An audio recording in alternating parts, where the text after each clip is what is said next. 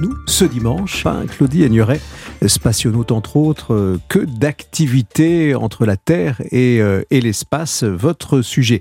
Euh, Claudie Agnuret, vous avez choisi aujourd'hui de revenir sur un moment important, un moment clé de notre histoire contemporaine, la COP 21 et les accords de Paris qui ont eu lieu entre le 30 novembre et le 12 décembre 2015. La scientifique que vous êtes regarde comment tous ces rendez-vous autour du climat.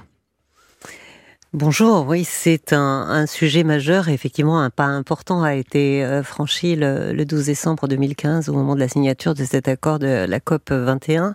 Et hum, ça m'intéresse particulièrement, je dirais, à, à, deux titres. Bien sûr, parce que j'ai eu la chance de faire partie de ces privilégiés qui ont regardé la Terre par le hublot et que eh ben, cette planète Terre, elle est absolument euh, magnifique. C'est elle qui porte la vie, euh, c'est elle qui a ses, couleurs, transformations avec les, saisons, mais on voit bien qu'elle est fragile, vulnérable et que le cosmos autour d'elle est déjà un élément de, de contrainte et de danger, euh, sans ajouter le danger potentiel d'activités humaines non maîtrisées pour ces évolutions climatiques. Et puis elle m'intéresse en tant que scientifique parce qu'on a la capacité aujourd'hui d'avoir des mesures très précises, des, des modifications, que ce soit des mesures faites sur Terre, mais bien évidemment les yeux et les capteurs des satellites sont aujourd'hui en capacité de compléter considérablement ces, éléments, de donner des éléments quantitatifs et qualitatif et dynamique, des photographies à l'instantané et puis des projections sur, sur l'avenir. Je sais que vous êtes très présent auprès de, des jeunes qui euh, justement se, se mobilisent. Ils se sont mobilisés euh, au moment de la COP21 et ils continuent. On l'a encore vu euh, dans l'actualité ces, derniers mois avec des étudiants qui, qui se mobilisent. Comment, comment est-ce que vous l'accompagnez? Je vous pose la question parce que je sais que vous êtes très proche de la nouvelle génération. Oui, je suis heureuse de voir cette euh, nouvelle génération qui est attentive à la Terre, à sa biodiversité, à ce euh, climat, ce changement euh, climatique, mais qui est aussi qui a envie de se munir des outils de la science et de la technologie. Alors c'est assez facile avec le, le système de la science spatiale dans laquelle on est aujourd'hui. D'abord parce que ce regard à distance vers la planète ben, nous fait prendre conscience de cette fragilité. Et en fait, la plus belle conquête de l'espace, c'est peut-être cette conscience écologique qu'on a eu de voir cette planète euh, ronde, fragile, isolée dans un, cosmos hostile. Ensuite, on a des capteurs qui sont capables aujourd'hui de mesurer l'augmentation du, niveau des, mers de 3,4 euh, mm euh, par an, qui sont capables d'analyser par exemple le trou d'ozone. Donc on a effectivement la, la possibilité de dire à cette jeune génération que s'ils ont des clés de compréhension de tous ces phénomènes-là, et si voilà, il se fient à des données scientifiques. Ils vont pouvoir eux aussi être euh, des, acteurs et pas simplement euh, subir les, changements. Donc il faut les accompagner avec ces éléments-là. Ces éléments-là.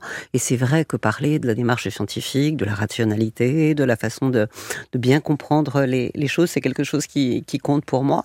Et puis les progrès technologiques qui nous permettent justement d'être euh, d'être actifs.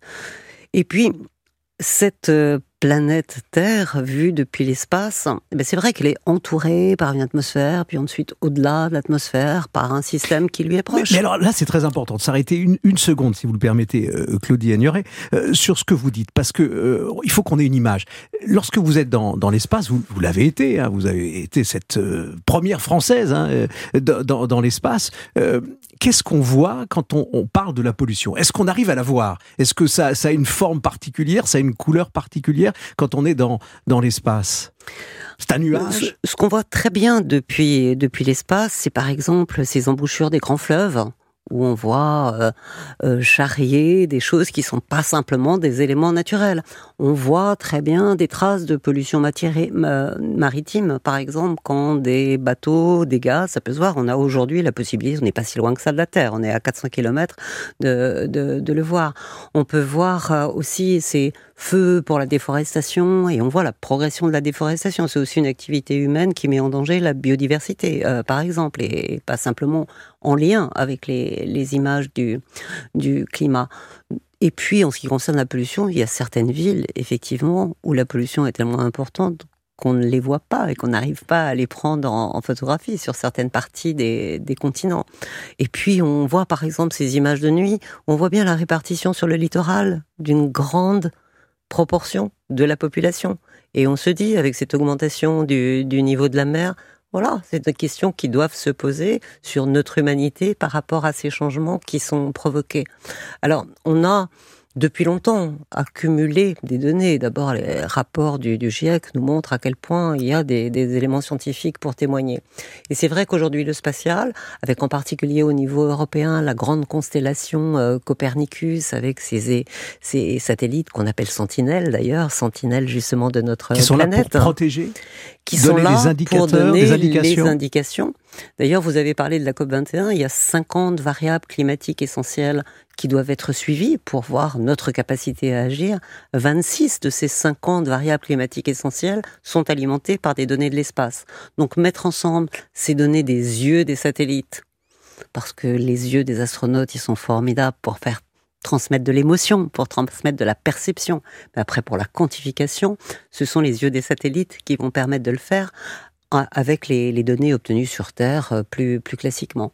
Et d'ailleurs, euh, il y a une initiative très intéressante qui a rapport avec le 12 décembre et la signature de la, la COP 21. Le 12 décembre 2017, deux ans après 2015 euh, et la COP 21, a été mis en place avec beaucoup d'agences euh, spatiales à l'international, l'Observatoire euh, spatial du climat, le Science Climate Observatory, et qui permet justement de coordonner l'ensemble de, ces données. Donc je, je crois que l'astronaute, bah oui, il a ce regard chargé d'émotions parce que on appelle ça chez les astronautes le overview effect, c'est-à-dire de voir non seulement la Terre et de la ressentir, mais de la voir aussi dans ce contexte très très large, d'un univers, d'un cosmos qui est quand même euh, hostile et qui nous montre bien que l'équipage de la Terre, mais ce sont nous, les êtres humains, et que nous avons, nous, cette responsabilité individuellement et collectivement pour préserver cette planète. Claudie Aigneret, euh, vos travaux s'inscrivent euh, aussi, vos travaux actuels, dans la perspective de, cette COP 21. Euh, vous êtes aujourd'hui engagé sur des, travaux qui concernent la surface lunaire. Et, finalement, on sait peu, on n'en a pas vraiment conscience, mais tous ces travaux-là peuvent avoir une conséquence sur le, climat, sur l'évolution. Donc il ne faut pas négliger, au fond, je le résume avec des mots simples, il ne faut pas négliger ce qui nous entoure. Il ne faut pas négliger ce qui nous entoure, mais je crois qu'on a besoin d'avoir justement aussi un objectif de dépassement de soi, d'aller plus loin, de repousser des, frontières, d'être créatif, innovant dans des conditions un petit peu particulières. Et c'est vrai qu'aujourd'hui, un des objectifs des agences spatiales, c'est de se dire, nous allons aller sur la Lune, dans des infrastructures permanentes cette fois-ci, et non pas seulement comme les missions Apollo dont on parle beaucoup en, ce moment pour quelques journées d'exploration, pour apprendre à y vivre, à y travailler et préparer l'exploration euh, plus, plus lointaine. Vivre et travailler sur la surface de ce patrimoine de l'humanité qu'est la Lune, donc là aussi cette responsabilité qui est la nôtre dans un environnement Terre-Lune. La Lune, c'est une partie de la Terre, c'est un de satellites, donc c'est quelque chose qui fait partie de et notre qui nous apprend, euh, écosystème. pardon Claudie, Claudie, et qui nous apprend que l'on ne peut absolument pas laisser de déchets.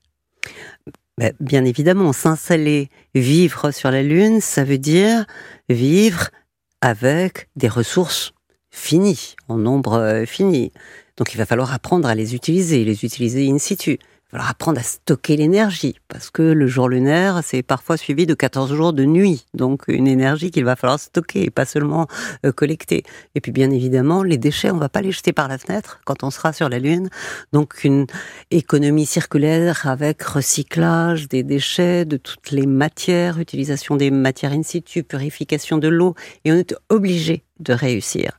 C'est-à-dire qu'on est obligé d'être créatif, on est obligé d'être innovant, et toutes ces questions qu'on vient d'aborder, ce sont bien des questions qui sont celles de nos enjeux terrestres. Donc on a aussi beaucoup à apprendre et à inventer, et je pense qu'en plus c'est très inspirant pour la génération nouvelle que de se dire que, voilà, des fenêtres, des frontières, euh, les choses qu'on peut apprendre à maîtriser et qu'on ne maîtrise pas aujourd'hui, c'est quelque chose qui est très inspirant et motivant pour la nouvelle génération.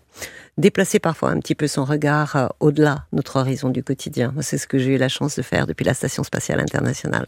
Merci Claudine Nuret. Alors on va lever la tête et regarder cet été euh, ce qu'il y a dans, dans le ciel euh, grâce à vous, euh, en observant peut-être ce qu'il peut y avoir derrière ces étoiles qui scintillent. Merci d'avoir passé un, un moment avec nous cet été sur Europe 1. À bientôt. Merci.